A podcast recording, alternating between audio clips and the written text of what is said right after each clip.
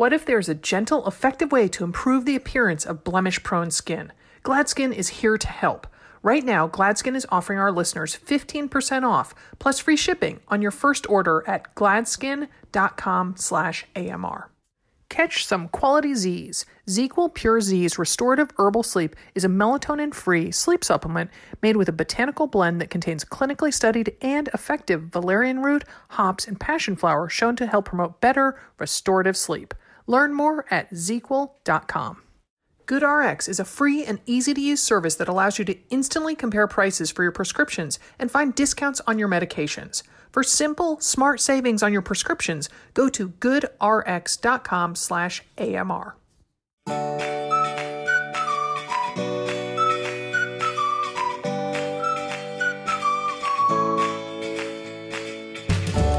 Welcome to another Mother Runner. This is Sarah Bowen Shea. I'm joined today by Amanda Loudon. Hello, Amanda. Hey, Sarah. How's it going? Well, I feel very awkward. I feel um, not my usual self. My microphone's not working, and so uh, recording this a little differently. So I apologize in advance if the sound isn't as top notch as Alex usually makes it. Um, so I hear word on the street is is that you went to Yosemite to do a half marathon and you brought home a booby prize of a souvenir.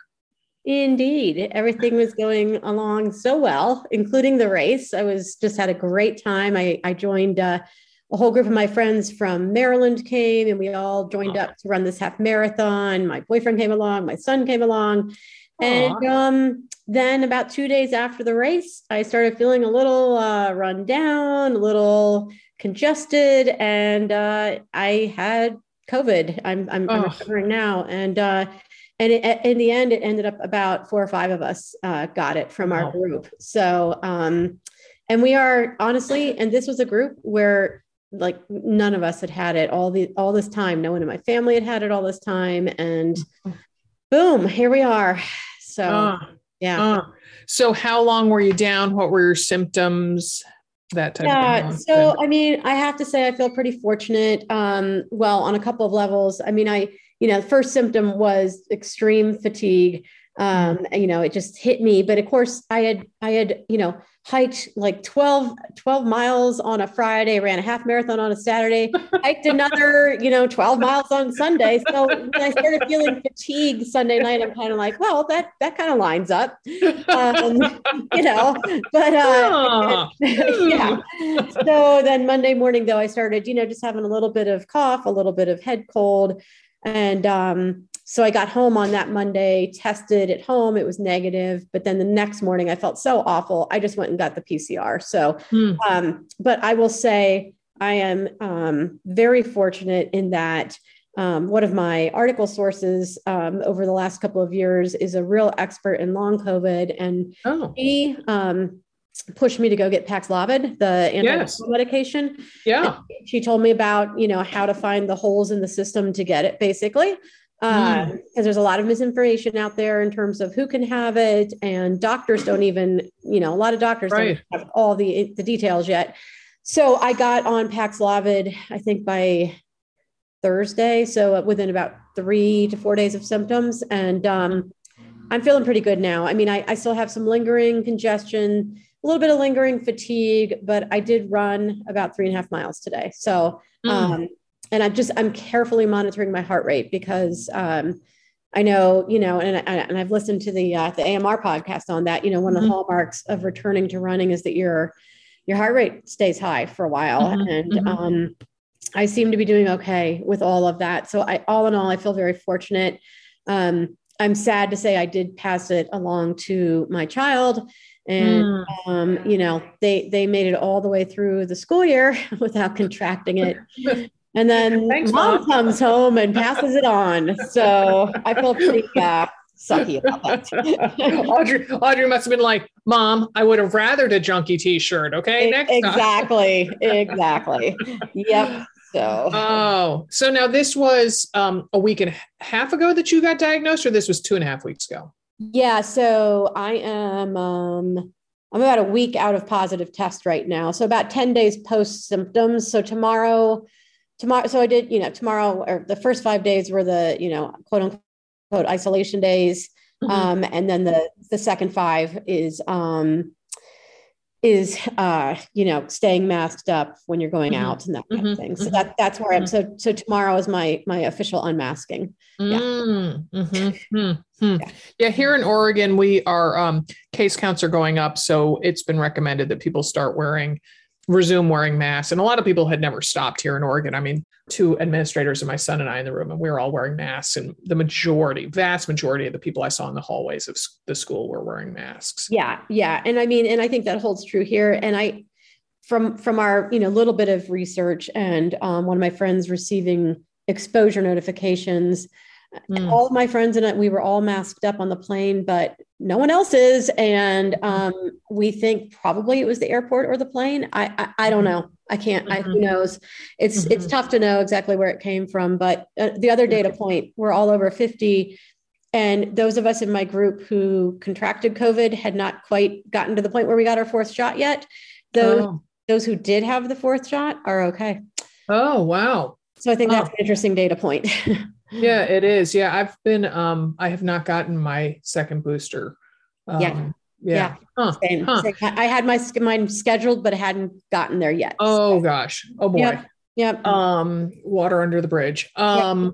so but tell us a little bit about the Yosemite half. I bet it was just spectacular. Oh, it was awesome. It was awesome. It was um yeah, they it was a point to point and it started hmm. super early in the morning. So they bust you up um, to the start and mm-hmm. um, you just basically lose elevation all the way down and mm. um, so um, the first five miles were on fire roads and then um, after that it's another um, i don't know like eight miles downhill and mm. no that that's not adding is the math adding up that would be the whole race no down, then down to mile 10 it's downhill extreme downhill um, oh. and then the last three miles are, are around this lake and, um, oh. and that's where you finish and it was it was such a fun race. And my, my one friend and I, um, who we've run a lot of races together over the years, we ran shoulder to shoulder the entire race and just mm. chatted and had fun. There was a bear on the course at some point. I, wow. I didn't see it, but that was fun.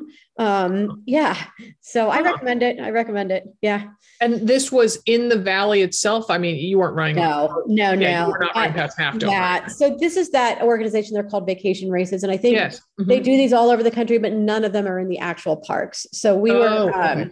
Yeah, we were a good at least an hour outside of the park. Yeah. Oh, it's it's a misnomer. Mm-hmm. It is. It is. Yeah. As are I think all of their races. But yeah. you, but you did get to, you did go hiking in the park itself, yes? Absolutely. Both both like I said Friday and then the day after we spent big days in the park. So, yeah. oh, my first it's time just, there. First time there. Yeah, it's uh, I haven't been since um 1989. So that was a number a few couple years back.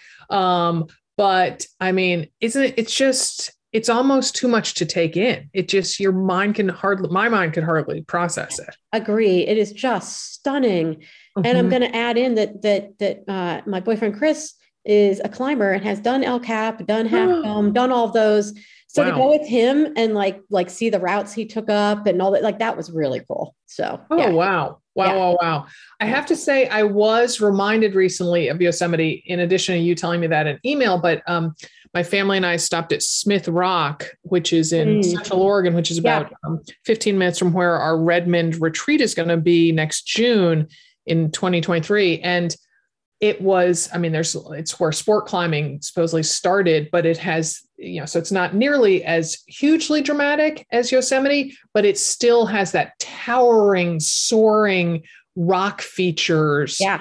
And just the magnitude of all that you know, I mean, sure, you go to New York and see huge skyscrapers, yeah. but things that that Mother Nature put there and that that water eroded and wind and it's yeah. just that I, I, really like a good staggering landscape. Agree, uh, agree, and I think Yosemite delivers that in in spades. Oh gosh, yeah, yeah, yeah. I was there during a full moon, Mm. And oh, so beautiful, so beautiful. It was actually right before the Loma Prieta earthquake in San Francisco. So oh, wow. in my mind, the two things are tied together. So right, right. dramatic time in my life. right. Yes. Yes. Wow. Wow. yeah. Yeah. Yeah. So uh, I had a fun little thing to share that um, Okay, so there you are, you know, running this half marathon with your sporty boyfriend who's climbed El Cap. But um, Um, my husband Jack is um, not Mr. Athletic, although he will tell you he played baseball in high school. All right. Um, and uh, so anyway, so my back was really re- and hips and groin, the whole bit was really bothering me on Sunday, and um, so I was planning to go swimming like I do on Sundays, and and he said, "Oh, let's go down to the Iris Gardens." Are about an hour south of Portland. And I was like, oh, I'm planning on going swimming. The pool not open until 11. And he's like, oh, well, that's about halfway there. Let's just, you know, I'll drive down with you. I'll go run some errands and then we'll go down to the gardens. And, and, you know, he said, that'll make you feel better. And I was like, oh, that's, you know, thoughtful. He knows how much I like flowers. So I said, let me think about it. And then uh, he went off and did some work or whatever. And, um, so I texted him. I said, "Well, why don't you come swimming?" Because as um, careful listeners listeners might remember, he was really into aqua aerobics there for a while, and he has swum. Um, and so anyway, so he said, "Yeah." So we went in. so if I had the guy at the desk, I said, "Oh, and I have my guest a guest with me. Um, it's my husband." And the guy said, "Oh, is he going to be swimming?" And I thought, I don't bring him along just to watch. That's excellent. he just cheers me on. Right, uh, right.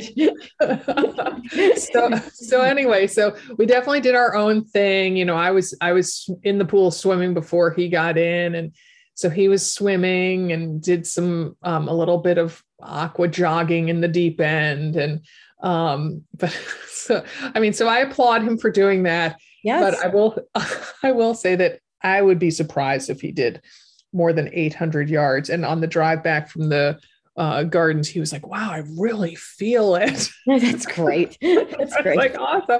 But then, I mean, then the so so that was you know it's always nice even when you're he was at I don't know six lanes away from me and it's not like you chat while you swim, but it's always nice yeah. to kind of know that you know somebody in the pool. Yes. And uh, but anyway, so then we go down to this garden, which is usually spectacular, and we usually go Mother's Day weekend, and it's all these irises and peonies and columbine and all these flowers. Well, since we've been having such a cold spring, there were a lot of columbines, but that was it. Like, like five irises, no peonies. oh, that's a bummer. and so, and my my hip was really bothering me, so I was just like limping like a soldier returned from war, and I'm just like, okay, we just spent how much in gas to get here? Right. oh, I'm sorry. but you know, it was. Um, I mean, Jack and I, we really, I mean, except for a couple walks, we really do not do anything that comes close to exercise together. So yeah, uh, so you got that part out of it. That that was the silver lining of the whole event. Yeah, exactly, exactly. Yeah, yeah, yeah. yeah. yeah. So well, all right. Well, it turns out that May is Bone Health Month. Who knew? Now you do. Um, and a mother runner suggested an episode about bone health for runners, osteoporosis, stress fractures, and the like. And I was like, okay, sure, it's not a sexy topic, but it's real life, and these type of issues affect us all. So figured let's jump into it. Our guest is Karen Myrick, DNP, who is a clinical associate professor of medical sciences at Quinnipiac University in my home state of Connecticut. And in 2021, she was awarded a research grant from the National Association of Osteoporosis osto, sorry, orthopedic nurses. So she knows a thing or two about bones. Amanda and I will welcome Professor Nurse Karen after this break. Stick around. And boy, break. I didn't mean that as a, that was not a bone joke. Okay. Uh, yeah. Quality sleep. It's like speed or consistency. It's something we hardworking women runners strive for, yet it often eludes us. That's why I'm so pleased I found ZzzQuil Pure Z's restorative herbal sleep and why you need to try it yourself. ZzzQuil Pure Z's Restorative Herbal Sleep, yes, it's a mouthful of a product name, is a melatonin free sleep supplement made with a botanical blend that contains clinically studied and effective valerian root, hops, and passion flower shown to help promote better restorative sleep. Did you catch that? Restorative sleep. For me, this means a deeper sleep that easily comes to me about an hour or so after I take two of the smooth blue tablets. Since I started taking Pure Z's, there have been numerous nights when I've woken up to pee and felt so refreshed I was sure it was moments before my alarm was set to go off. Nope, each time I still had more than half the night to sleep. Woohoo! You'll want to use ZzzQuil Pure Z's restorative herbal sleep for seven nights for best results, as some people need to take the product longer to achieve optimal sleep benefits. I started noticing welcome bedtime effects in less than a week.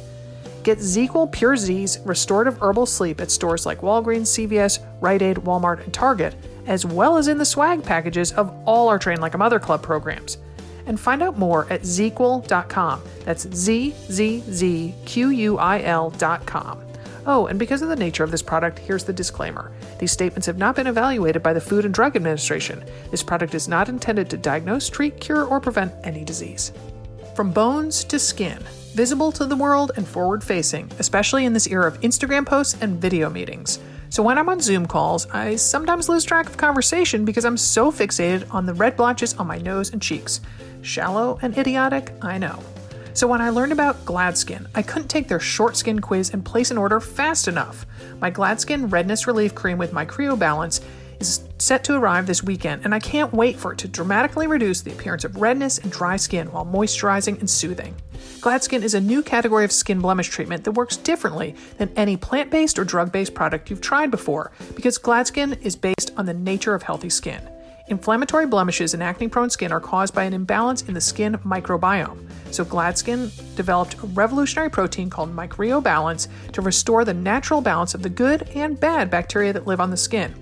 I really appreciate the fact that GladSkin's products have been helping people in Europe for years and are now available in the US. Plus, there's a 60 day guarantee.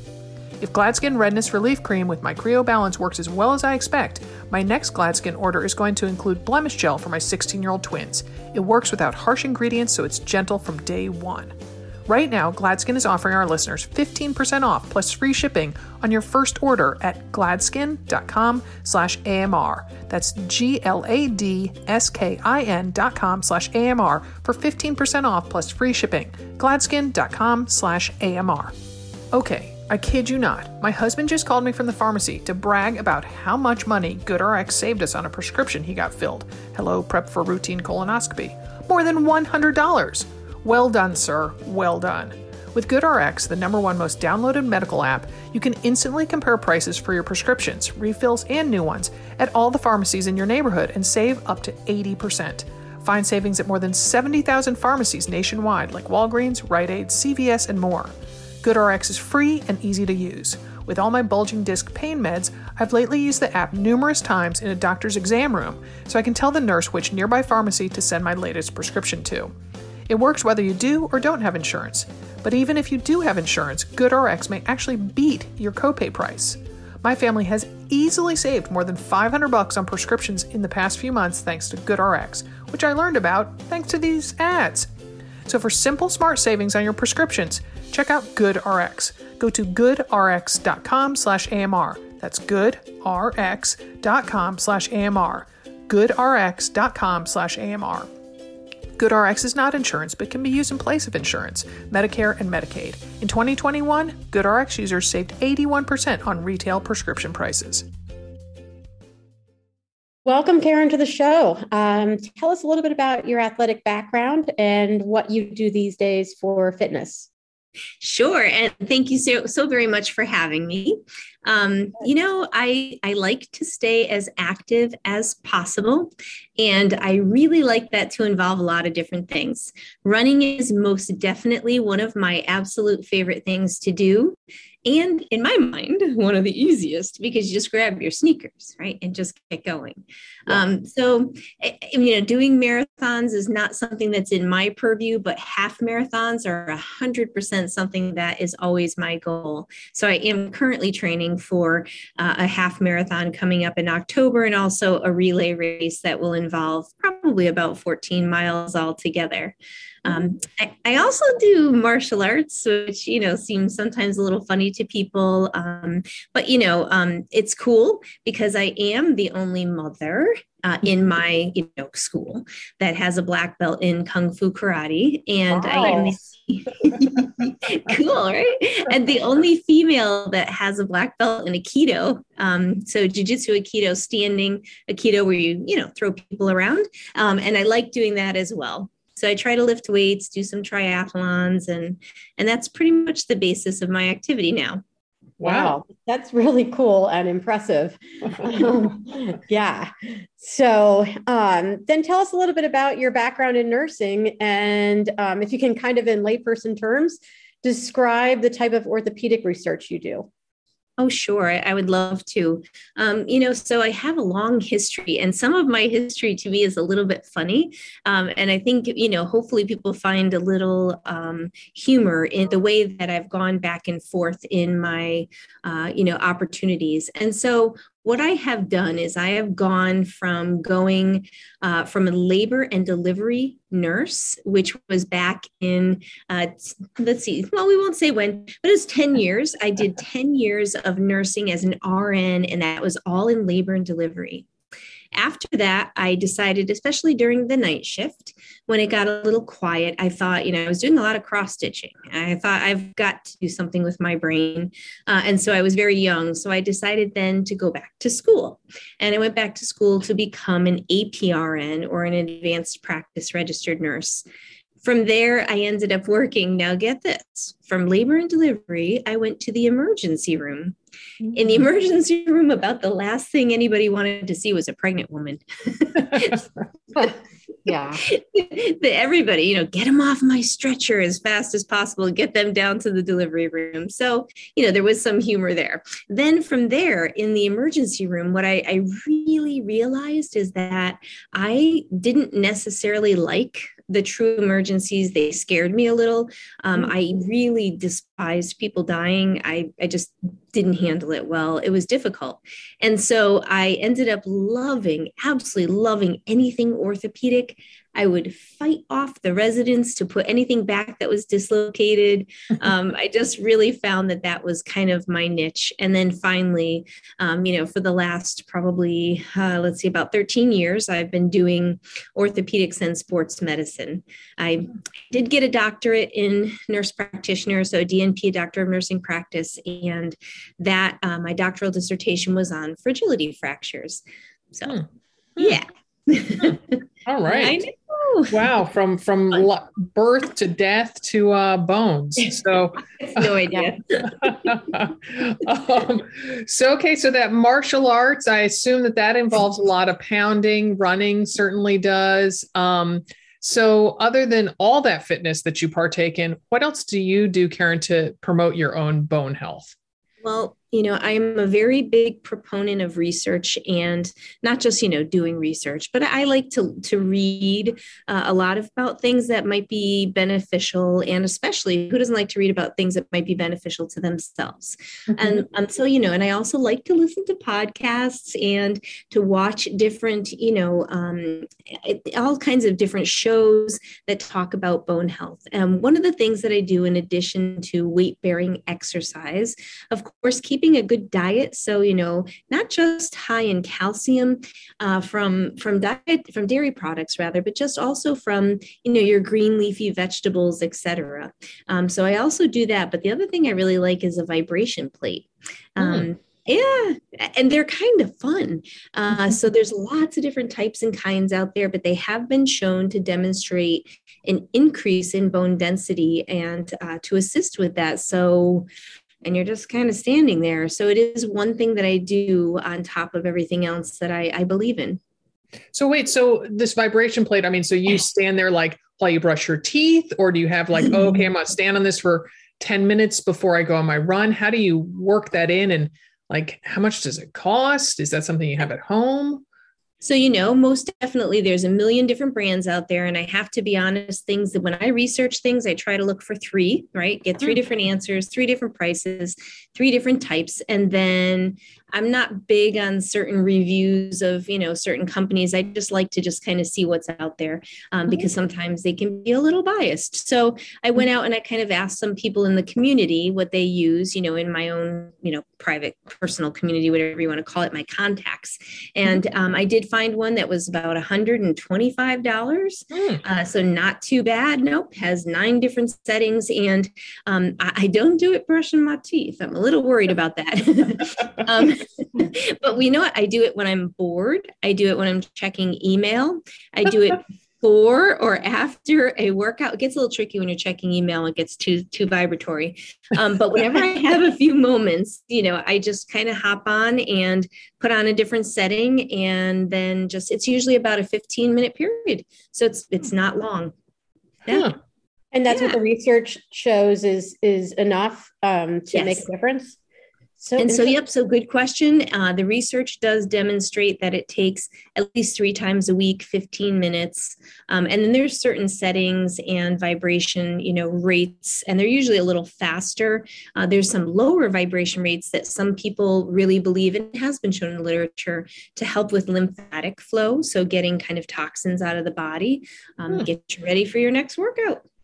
Hmm so interesting. I don't know. I'm I'm definitely dating myself here, but I'm hoping someone else might know what I'm talking about. Does anyone remember my? I, remember my mom having one of these. It was those devices. They would stand on them. There was like a belt that went around. Oh, of course. Kind of- oh, totally. That's what I'm envisioning. Yeah, that's what I'm envisioning. I don't even know what those were called, but anyhow. The fat reducers, and I feel right. like parents should be like watching Jack LaLanne while she's standing. Right, right, right. That's awesome. we just lost half. I know exactly what you mean. Good stuff. Oh gosh. So okay, so on that topic, um, Karen, tell us about some of the mis- misconceptions that women, especially women runners, might have about their own bone health. You know, the idea that hey, because we run, our bones are are hearty and healthy, and and we're good to go. Mm-hmm. So there's so many things there you know um, because we all like to use dr google right? So there's so many things that we can or or we talk and we can get these misconceptions that we really get into our own heads either for better or for worse. So you know perhaps you think you know your bone density is going to be perfect and you can hardly wait to get the results because you want to show them off. But at the same time you know it may or may not have the numbers that are there. So i think in particular most people you know not just runners um, but but a lot of people feel like running is bad for your knees you know quote unquote. And it's mm-hmm. it's not and and plenty of research has demonstrated that that in fact we kind of need that you know we go back to caveman days right this, this is evolution but we go back and we say it takes a bit of pounding to kind of make those bones say i need to grow for an mm-hmm. example is if we have a patient that unfortunately is wheelchair bound and they fractures a tib- they fracture a tibia they may you know not heal because there is no stress saying to that mm. bone you need to get back together the mm-hmm. forces just aren't there so it's, mm. it's a big misconception that you know running is bad for you um, mm-hmm. to, to the opposite is running is good for you right so so to take it to that extreme is there is a happy medium too much running does not give us or allow us enough time for remodeling to take place. And if we, I, I, I am a firm believer that running every day is not a good idea. Mm-hmm. I think running three to five times a week is the best idea because of that regenerative nature of bones.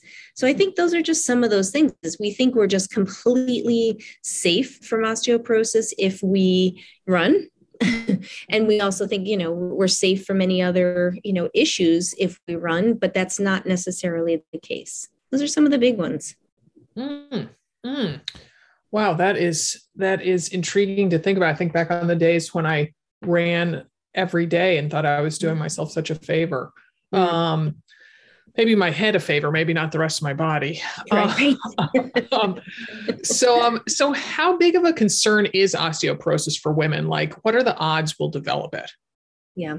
Um, so, you know, unfortunately, there's a pretty high risk, especially once we're menopausal, uh, mm-hmm. because what happens is, you know, estrogen estrogen favors bone turnover. Um, and and I'll give you a few different pearls here. So there's some, some good news and bad news, right? So the good news is, um, so so the bad news first was that estrogen does take or decrease that bone turnover rate, so that what we're using up, unfortunately, gets continued Mm. use mm. and then more using up and so we have less of it. And so we need to kind of rebuild and be very cautious about the diet and the amount of calcium intake that we're getting etc so it's very very important. Um, and the chance that the risk is very high of getting osteoporosis. There's tons of things that favor into that equation and you'd need like a big statistical analysis with a logistic regression you know did you ever take a steroid? etc um, so there's a lot of things that go into that play However, the, the good news is that there is something that happens in running and during osteoporosis. So think about what happens when we get to menopause is we do stop menstruating, right? Um, hopefully, because we're supposed to. And so when we do stop menstruating, there is a chemical uh, in the system. Uh, what happens when we stop menstruating is we start to gain iron and we just hold on to that because we don't bleed. And so there is no release of that. And there's this fancy, you know, hepcidin thing um, that will actually kind of decrease the level and allow some of the iron to be let out when we run. Mm. That high level of iron increases the risk of osteoporosis. So by running, and hmm. decreasing that level of that hepcidin, getting rid of some of the iron, actually decreases our risk for osteoporosis. Wow. And and when you say that that running lets you release that iron, are you telling me that there's like little bits of iron in my sweat? Like, how, yeah. how is that happening? and that, and also just that there's that, you know, hepcidin level. And so when you run, hepcidin is something that holds onto the um, iron in our system. It tells our body, you know, don't release the iron, you know, hold on to it. So we mm-hmm. lose iron in our feces, in our sweat. Oh. We lose it. Yeah. We lose it in many, many different ways in our gut quite frequently a lot um, mm-hmm. not like as in a gi bleed but that's a normal part of releasing iron and from the spleen. And when we run to a certain level you know just you know that kind of uh, post exercise especially high intensity and especially high intensity interval will decrease that level of hepcidin and will really tell us not to hold on to the iron which is beneficial to decrease risk of osteoporosis. Hmm.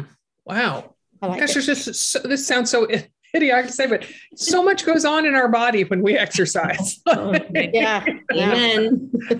yeah. Yes, it does. I'd like to state the obvious here. Um, so, um, so, so, you know, you're talking about um, people waiting for their, you know, bone density results to come back because they want to, you know, humble brag about them. Like, I definitely feel like that, that I feel like I come from a line of strong boned women. I have massive wrists. I adore dairy products, so I consume a lot of them. So, am I kidding myself when I think that I don't have to worry about osteoporosis? Um, you know, I don't want you to say you're kidding yourself. I don't want you to be kidding yourself.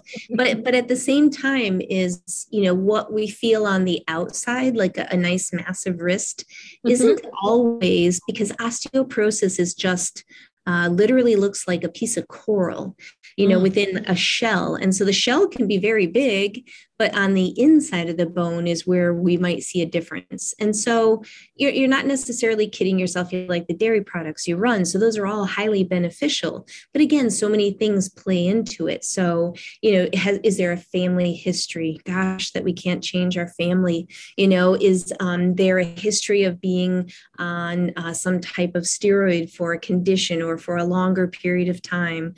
Um, you know, are there other factors, you know, like alcohol use? We will take you out of the equation just in general, you know, mm. as, as smoking, which most runners don't smoke, but that's not true of all.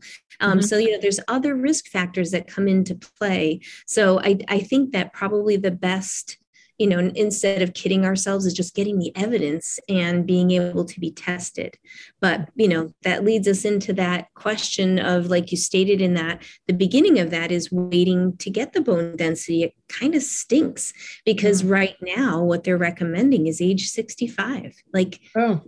yeah, that's the United States Task Force that is what we're supposed to do unless there's evidence prior to for some reason to get a bone density um, so, so, so that would mean that then probably insurance wouldn't cover it. So it's correct. yeah, I'm somebody who's self-insured, so everything's out of everything's out of pocket. But um, basically, so so that I would have to be like, oh, okay, I'm going to pony up, I'm going to pay for it because if I wait till 65, you know, can we are we losing time by waiting until 65? Exactly. I, I, believe that. And and i believe you know in my spare time haha as we all say right? And i'll work on that marathon. But um, in my spare time i believe that you know we can change policy. And one of the things we should advocate for is getting earlier bone density. There's so much we can do if we did it at 30 35 right? Mm-hmm. there's and I, I believe fully my family people around me get very very tired of me saving saying this but prevention prevention. I love prevention and I hate cure. So it's all about prevention. So, what if we knew somebody had a lower bone density. Could we fix that before they go on to the fragility fracture and the blood clot and the inability to run? And then, as you mentioned, right, the psychiatry that goes along with that, because we all need our endorphins. So, mm-hmm. yeah, I, I, think it should be done sooner, but it is out of pocket for now until 65. Mm. Mm. Yeah. I, I'm one of those people. Um, I, I, was saying um, to Karen before we even started, I'm one of those people who um, you know, I'm in my 50s, and I think right around 50, my my um, OBGYN had me take a DEXA scan and my baseline one. And I did walk in all cocky because I was like, I run, I strength train, I have a great diet. And lo and behold, I had some osteopenia in my hips. So um, it took me by surprise, but uh, that's the genetic role in there. So, yeah. mm-hmm. um, so on that, um, Karen, what steps for detection should women take and at what age? You know, is there you know, I'm guessing the screening for osteoporosis is the DEXA scan. I, I tell us about that. So that's true. You know, there the screening is a DEXA scan, and that is not covered by insurance now, right? These things change all the time. Colonoscopies used to be 35, then they were 40, then they're 45. mammography, right? So right now, currently, what is recommended is age 65. That may change, and and you know, um, being a professor, I'm constantly teaching the students to keep up to date because these things change all the time. Um, but the screening is a DEXA scan. If you're if you're lucky, you know, you can find a health fair where they're doing um, a bone density on the wrist. Uh, and that's oh. that's really cool because it has very low, um, you know, um, radiation and you get a very accurate number. Um, but if you look around for health fairs you know that's a good idea. Some insurance companies put them on sometimes workplaces. Um, I, i'm not sure if you just look it up on the internet if you'd find that but that's a good idea. The other thing is voicing a concern to your healthcare provider is to say you know this is something i'm really worried about. Is there a way that we can kind of you know get this through that i can get the bone density scan prior to mm-hmm. age 65. Um, mm-hmm. if anybody presents with a fracture that is suspicious, meaning they are age 40 and they fell from a standing height or less, which by definition is a fragility fracture, that's a person that would be sent for a bone density scan. So that you don't want to go and do that, but there are ways, you know, that it would be done if you had a, a fracture that was what we call suspicious. Mm. Hmm. Okay. Well, that's good to know. If you can talk a good talk, maybe you can get yourself get your mm. insurance yeah. to cover it. Yeah. Yeah. yeah. Um, so um, our Train Like a Mother Club just launched a program called Talking Perimenopause. So it makes me wonder, uh, makes me want to hear you talk more about something you alluded to already about how menopause, you know, because of the drop in estrogen, how that affects our bones. Could you talk more about, um, you know, the damage that menopause can do to us in terms of our mm-hmm. bones? Absolutely. So you know, there's a there's a lot going on in the research with uh, menopausal women. So we're looking a lot at health equity, and so you know, one of the things that changes significantly, as we're probably pretty well aware of, is after menopause, there's a huge change in women's health overall, uh, and that does include cardiac health as well as bone health. And so, you know, one of the things that they're looking at is to try to get, you know, more studies where we have looking at especially women and in particular women, I'm not going to say older, but women who are menopausal. You're welcome, without a doubt. Um, but again, you know, one of the things that we look at is bone turnover. We know, um, you know, give you a little very quick pathophysiology lesson is uh, osteoblasts. We call them the bone bone cells that are um, building. So B for building osteoblasts, and then osteoclasts with the C is bone chewing cells. As we go through mm-hmm. menopause, those bone chewing cells, so the ones eating up the bone, they mm-hmm. and remodeling the bone they become a little bit more active. So there's some pretty mm-hmm. high level research out there about how to make the osteoblasts the bone building cells a little bit more active this mm. is how some of our osteoporotic medications work is mm. they work on those osteoblasts but we're trying to look for a way that is not um, you know a medication that is perhaps a dose of exercise right you know exercise is medicine so what dose of exercise you know is wearing a rucksack you know a pack um, or you know god forbid ankle weights will go way back just like that jiggler thing but what's gonna what's gonna help us, you know, to leg warmers, leg warmers. Leg warmers. yes, that's I love it. Now now we're rocking it out. And um yeah, that sounds great. Um it sounds good to me. Um, so, so you know, and then leg lifts. But you know, what is what is that dose? Um, is it more plyometric? So, you know, there's a lot of research out there. For now, what we know is that we have a little bit more activity of those bones that are kind of taking the cells away. And then just, you know, again, I already alluded to it, but that that iron thing, you know, that mm-hmm. especially as soon as we stop menstruating, there is more iron in the blood, and that definitely, you know, helps to uh, up our risk for osteoporosis. So, so, those are some of the very big changes. Um, and again, cardiac is just just i know it's not bone but it's just another thing to keep in mind as as we arrive at menopause mm, mm. yeah interesting yeah. I'm curious about something else. This is kind of um, unrelated to um, menopause but i'm curious about the impact of alcohol intake on bone health. Is there any kind of relationship there so there is, um, and it's one that none of us really like to hear that much because, you know, a glass of wine is, is a wonderful thing. Um, and it's very unfair, you know, that the men can have two glasses of wine, but the women can only have one. Um, mm-hmm. So as we increase that level of alcohol, we know that there's an association with decreased bone density. Um, and the way that that works is a very complex chemical reaction within the body, the way that the liver, um, you know, metabolizes the alcohol alcohol that then decreases the bioavailability for other things to create bone. Uh, and so there is a inversely proportional relationship between alcohol intake and bone density. And it really doesn't matter what type of alcohol either, because uh, folks ask that question a lot. We all think for whatever reason as runners that it's beer. Beer is a good thing after a run. It's got B vitamins and it'll hydrate you. But um, yeah, but there is an inverse um, relationship to alcohol intake and to bone density, sadly. Mm-hmm. Yeah. yeah, boy, the news just keeps getting better.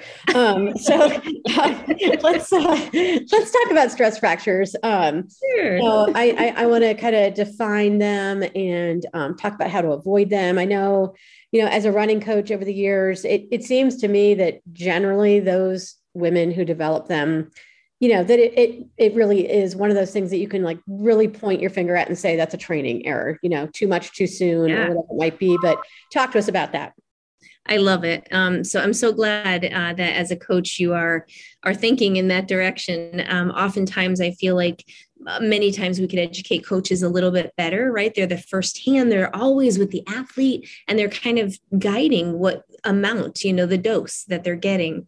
So really when we talk stress fractures, it's it's literally like any other stress in our body. You know, there's only so much you can take. Um, and then you break and so that's exactly the same thing with the bone. Bones need time to remodel. You know, we really need to have those rest days. The first thing I ask when I see an athlete with a supposed or a known stress fracture is when's the last time you had a day off? And oftentimes it's uh, and they they really have to think. And it's not yesterday it's not two days ago it's not sunday. They really can't remember when they took a day off because they haven't. So again i believe in running three to five times a week. I believe that you need two rest periods to fully recover. And i say this especially as we get a little bit older. Um, your your body needs to remodel and you can hit it again hard but you just need those rest days built in the other thing is just increasing your distance and or speed slowly and trust me i've been through enough injuries. Um, i've been hit by a car running. I just mm. last summer i know it's awful. I just last summer came back from a meniscus root tear repair which was you know pretty uh, extensive but i'm back up to a 5k and i'm building it but it is so painful to go slow. And so you do need to go 1% a week. It's painful and torture. You're like, do the math. Are you, did you really say 1%? Yeah. that's what I know. I know. I know. And so that's what's on my calendar. You know, it's like, so you get a 14 week program where you really are increasing by 1% um, a week. That distance and speed. So both things. You don't want to just go out and just do your mile at your fastest pace. So you have to increase both of those slowly. The other humongous thing with stress fractures is diet So, you know, female athlete triad, we are already part of that triad when we are perimenopausal because we have different hormones right? So we need to also have the energy intake to be order be able to keep up with that stress that we want on the bone. So that female athlete triad is part of stress fractures. If we're not putting enough in the fracture is going to happen because there's too much stress on the bone to overcome and not enough to kind of rebuild. So it's very important to have an adequate diet, increase slowly, and incorporate rest days. Wow. Yeah. Yeah. Yeah. Yeah. So, okay. So we've talked a lot about, you know, um, kind of the women in perimenopause, menopause. Um, again, we avoid the term older.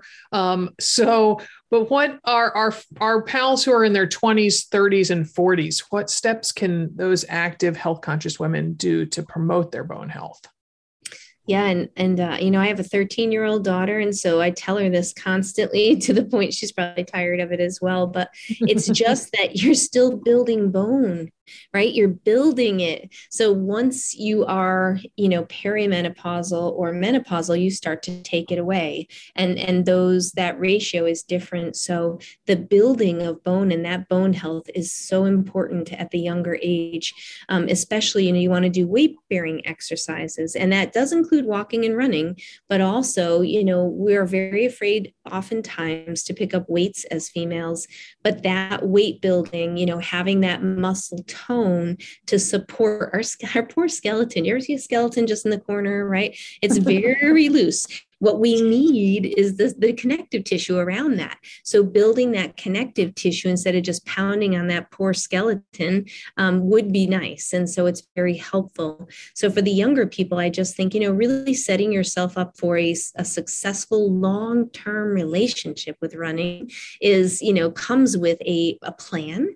It comes with not only a plan for running, but for weight training, for cross training. So, you know, there's other things to do to get your heart rate up there. And then the rest days and diet are just really important to keep in mind. Mm-hmm. Mm-hmm. Okay. And, and on the topic of diet, any suggestions in there for how women can boost their bone health? Yeah, I, you know, look at your calcium input and even just for a week, um, be very honest and write down everything that you eat and calculate the amount of calcium that you're getting. Um, from there, you know, if you're planning to get pregnant, you must know that you need to increase that calcium intake. You know, if you are perimenopausal or menopausal, you need to increase that calcium intake. There is always a happy medium. So we don't want folks to think that more is better. You know, if I take mm-hmm. 10 ibuprofen, it's going to, you know, make my hip pain go away better than those four that I'm supposed to. So, you know, don't just go taking Tums. Look for quality calcium and really natural sources are the best. So getting it in the diet, you know, even if you're having eggs in the morning, throw some green leafy vegetables in there. If you're having, you know, something uh, in the afternoon, throw a glass of milk in there. If you can't drink regular milk, there's lots of other types if you're lactose intolerant. So almond milk, they're all, you know, fortified with calcium at least. Um, the, but the green leafy vegetables are another wonderful option, especially for those who have difficulty with lactose. But truthfully, the dietary, you know, suggestions come from calcium, just getting enough and being able to utilize that through the weight bearing exercise build the bones. Hmm, hmm. Right. I'm glad to hear that alternative quote unquote milks have calcium as well. It seems um, fewer and fewer people are drinking actual cow milk these days, or at least in at least in Oregon. Uh, um, so okay, Karen. So you you have proved that you are indeed the expert on this, and I'm just I have to say I'm delighted that we found you. Um, so are there any bone related concerns you think we have overlooked or we haven't touched upon? Um, you know, it's uh, a little bit interesting that we have seen, you know, just through research, and there's a lot of studies out there that on a very low level, not that we're all going to run around and get an MRI, but there's there's certain things um, two so two things to talk about one is bone marrow edema and the other one is shin splints so mm. to talk about bone marrow edema is we have found in athletes that don't get a rest period. So we've done this on Division One, you know, collegiate athletes and put them in an MRI machine. And, and this is published work, so it's not secretive or anything. And we did nothing bad. It was all IRB approved. But we did find that at the beginning of the season, they didn't have bone marrow edema. And at the end of the season, they did. So bone marrow shouldn't be edematous or swollen. Um, and when it is, that usually goes on. It's a precursor to a stress fracture. So, hmm. you know, again, what's the right dose. So if you're having pain, uh, I think by all means, as far as bone health goes, don't ignore it. Runners were tough, right? I still remember the day I got hit by a car. No, they didn't stop. And yes, I dragged myself home and, and I tore my PCL. And my husband said to me, good run and I and I and it, yeah, there was, it was not good, and there was blood. It, it was awful, but um, you know, still, I, I, went to work that day, and I didn't really understand the full, you know, extent of the injury. So runners are tough, and mm-hmm. don't be overly tough, right? So if you're mm-hmm. having pain, by all means, go get seen. There can be studies done, and you might discover something such as this bone marrow edema, where we know we need to just slow down the dose is too high, we're doing too much, and we need a little bit more rest to recover. So that's kind of like just a thought on bone marrow edema. There's also this misnomer about shin splints, and it's one of those things in clinical practice, and and probably also I don't know if Amanda's seen this as a coach, but you know people just are picturing their poor little shins literally in splinters, like just destroyed. it's not. It's actually called medial tibial stress syndrome, and so this can just simply be something such as a footwear you know somebody who is just over pronating um, they could even be under pronating we can have this kind of in either direction but they develop pain on the inside of their leg near the shin and mm-hmm. it is more of a musculotendinous junction and the fascia than it really has to do at all with um, the true bone. So shin splints terrible name. Uh, we do call it in the medical field you know medial tibial stress syndrome. Uh, but just please i don't want runners to to walk away thinking that's their shins in little like splinters, like little toothpicks hanging out down there. yeah, yeah. But it, but, it, but it does. We do hear from a lot of newbie runners that yeah. they get shin splints. Yeah. I mean, do you think that's going back to you know the the gradual increase of speed and distance? Do you think it's from doing you know the enthusiasm making you do too much too soon? Yeah. Might it be footwear? I mean, what what are your thoughts? Great. I love I love that question because it could be many things. One is have somebody look at your feet or do it mm. yourself. You know, there's lots of different you can just look this up online. Lots of different running companies do it. But if you just put your feet get your feet wet and then mm-hmm. walk on a surface that you can see your footprints, do you see an arch? Do you not see an arch? You know, how how is that structure of your foot? There's also lots of running stores that will look at your feet. They'll do a videotape. They're there to help you. They do want to sell you their sneakers. You don't always have to purchase them, but it's a service they're providing. So, you know, it's a good thing to do. But at any rate, they will watch you carefully and see. It can be shoe wear. And I find shin splints quite frequently from running downhill where your foot is kind of smacking on the pavement. Mm. Um, mm-hmm. that muscle in the front of the leg just doesn't really like that very much. Um, mm-hmm. So that is definitely a way that that can can also happen. Um, so you know it can be going too far, too fast, different surfaces, poor shoe wear, needing a stability type of shoe, maybe too high or low an arch. So, um, but it, it is a common complaint, and and we don't want to anybody has to stop running. So mm-hmm. we want to keep them going. So stop, get yourself looked at, and then fix it, and we can keep going. It's not a death sentence. It's not a stop. It's not a hard stop sign. Good. And, Good. and I want to, can I throw into that too, that, um, yeah. you know, uh, if, if this pain, if this shin splint pain is bilateral, meaning on both sides, you know, that's, that's like, like you're saying, it's not a hard stop. It's, it's, it's an adjustment. It's what, you know, as we're going along, but when it's one sided, I think again that's more indicative of bone injury, and you need to be a little more concerned. Would you agree with that? I would totally agree with that because most typically, you know, in orthopedics, we get to cheat a little bit. You know, we have two sides, but our anatomy is our anatomy. And so if you have a high arch on one foot, the chance of having a lower arch on the other foot is not too likely. So if it is unilateral, even in the hips, that type of pain, um, more likely stress fracture is the diagnosis. Mm. Yeah. Mm. Yeah. Mm. Well, I like to, I, I say we end on it's it, the message of it's not a hard stop. It's not a stop sign. Uh, I'm on the injured reserve list right now with the bulging disc. So I want to know that even if it's one, 1% a week, I, I will be able to come back to running. So yes, amen. Yeah. I'm with you on that. Oh. Yeah. Yeah. Not well, good. again, Karen, so glad we found you and thank you for sharing with us. This was yeah, really that was great. Fun. Good. Good, good, good. All right. Take good care and good luck with that half marathon in October. Thank you guys. Take Thanks. good care of yourselves. Bye, Karen. Thanks. All right. Bye bye. Gosh, I don't know, Amanda. Are you uh, thinking it's uh, two rest days a week for you now? Um, yeah, yeah. I mean, she presents a strong argument. She does. She does. And I mean, I've never been someone who runs seven days a week or even six days a week, you know. So um, I was happy to hear that because I, I do kind of hit that sweet spot of the four to five days a week. So um, oh, good. good yeah. Good. Yeah. Well, it all it all sounds delightful. Uh, any number of days a week sounds good. I'm sure right anything sounds good to you right now. Sure. Yeah. Yeah. Yeah. Yeah. yeah. So well, I hope people will join Dimity and me at the Run Show. That is June 4th and 5th, just a couple weeks away. Um, it's outside Chicago at the DES Convention Center in Rosemont, where I hear there's just massive parking lots. So drive on in from Wisconsin or all around Illinois, maybe even Indiana to come um, to the show. It's like a huge race expo but there's no race the next day. So you can stay on your feet all day. Um, and it's also way bigger and better. There's loads of speakers, um, Mirna Valerio, the, Mer- the Mirnavator, um, Jacky Hunt-Broersma, who was a guest on the podcast, who just recently finished up 104 consecutive marathons day after day. Uh, and she's an amputee with a um, you know, kind of the the blade that she runs on. Uh, Galen Rupp just got added to the lineup, and then there's Dimity and me, and we have a podcast recording party that's from 2.15 to 3.15 p.m. on Saturday, June 4th. Our guests are going to be coaches Liz Waterstraat and Jen Harrison.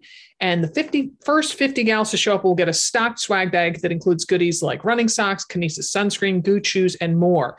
To get your free tickets for that, um, go to runshowusa.com, use code AMR to get free tickets. Again, that's runshowusa.com, code AMR for free tickets, and hope to see you particularly on June 4th. Um, our podcast today was produced in Portland, Oregon by Alex Ward from Sounds Like Pictures. Many happy miles.